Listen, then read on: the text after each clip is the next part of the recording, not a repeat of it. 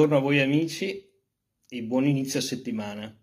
Siamo ritornati alla nostra rubrica del lunedì, eh, durante la quale, come ben sapete ormai, vi propongo un testo, una lettura che in questo caso eh, oserei dire eh, è già diventata un classico della scienza tarologica. Mi riferisco a I tarocchi passo a passo di Marianne Costa quello che di fatto potrebbe essere considerato il seguito ideale dell'ormai notissimo testo di Alejandro Jodorowsky, La via dei tarocchi.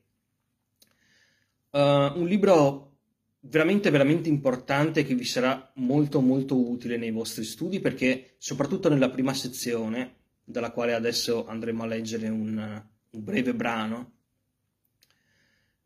uh, l'autrice uh, ci dà una panoramica veramente profonda e piena di spunti di ricerca riguardo la storia del tarocco, le sue origini, con una molteplicità di uh, citazioni, di esempi tratti dalla storia dell'arte, dal, um, dallo studio degli emblemi, dal simbolismo, dalla pittura naturalmente, cercando non tanto di dare una uh, soluzione definitiva al problema dell'origine dei, dei 22 arcani uh, dei tarocchi, ma piuttosto cercando di darci una serie di spunti di ricerca, come sentirete ora.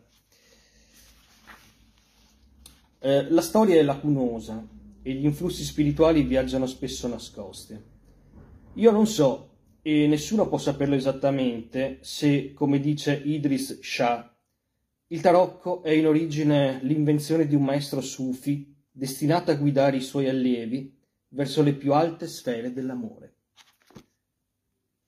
Immagino che non molti tra gli studiosi della tarologia conoscessero anche questa ipotesi, ma il sufismo, con le sue infinite diramazioni, e considerando che la probabilità che i primi eh, disegni archetipici che poi andranno a formare gli arcani come li conosciamo noi ora eh, nacquero eh, in una zona che potrebbe essere compresa tra l'Egitto e il, e il Medio Oriente, venendo poi trasportati in Europa da altre popolazioni nomadi, non è di fatto un'ipotesi così peregrina il pensare che uh, i maestri sufi possano avere uh, forse non creato, ma quantomeno adottato queste simbologie.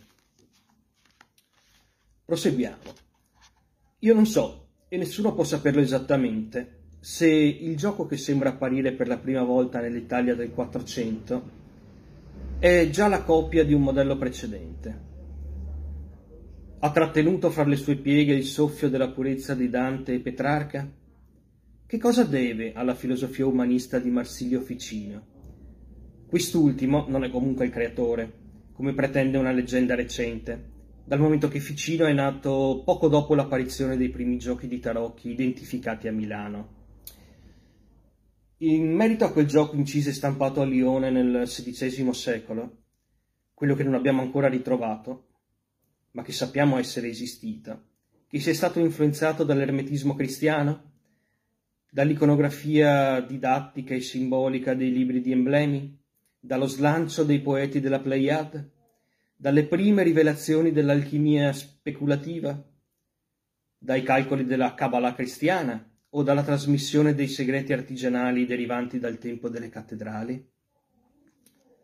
Ecco, gli spunti di lettura che ci offre Marianne Costa per individuare o quantomeno avvicinarci all'individuazione dell'origine delle, delle 22 lame dei tarocchi.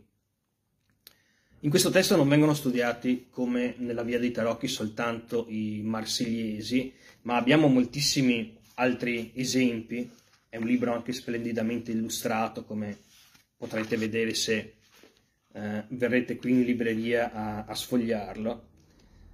Eh, vengono illustrati moltissimi altri mazzi eh, tra i più antichi, cercando appunto di dare una panoramica a 360 gradi di quello che, uh, di ciò che può essere stata l'origine di questi disegni, uh, che andranno poi a delinearsi come uh, illustrazioni archetipiche di determinati principi cosmici. Bene amici miei, per oggi è tutto, io vi auguro come sempre una splendida settimana e ci vediamo domani qui in libreria Il Sigillo. Ciao a tutti.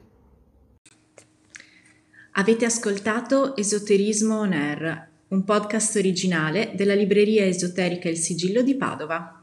La voce è di Fabio Todeschini, la musica è Tim Frost.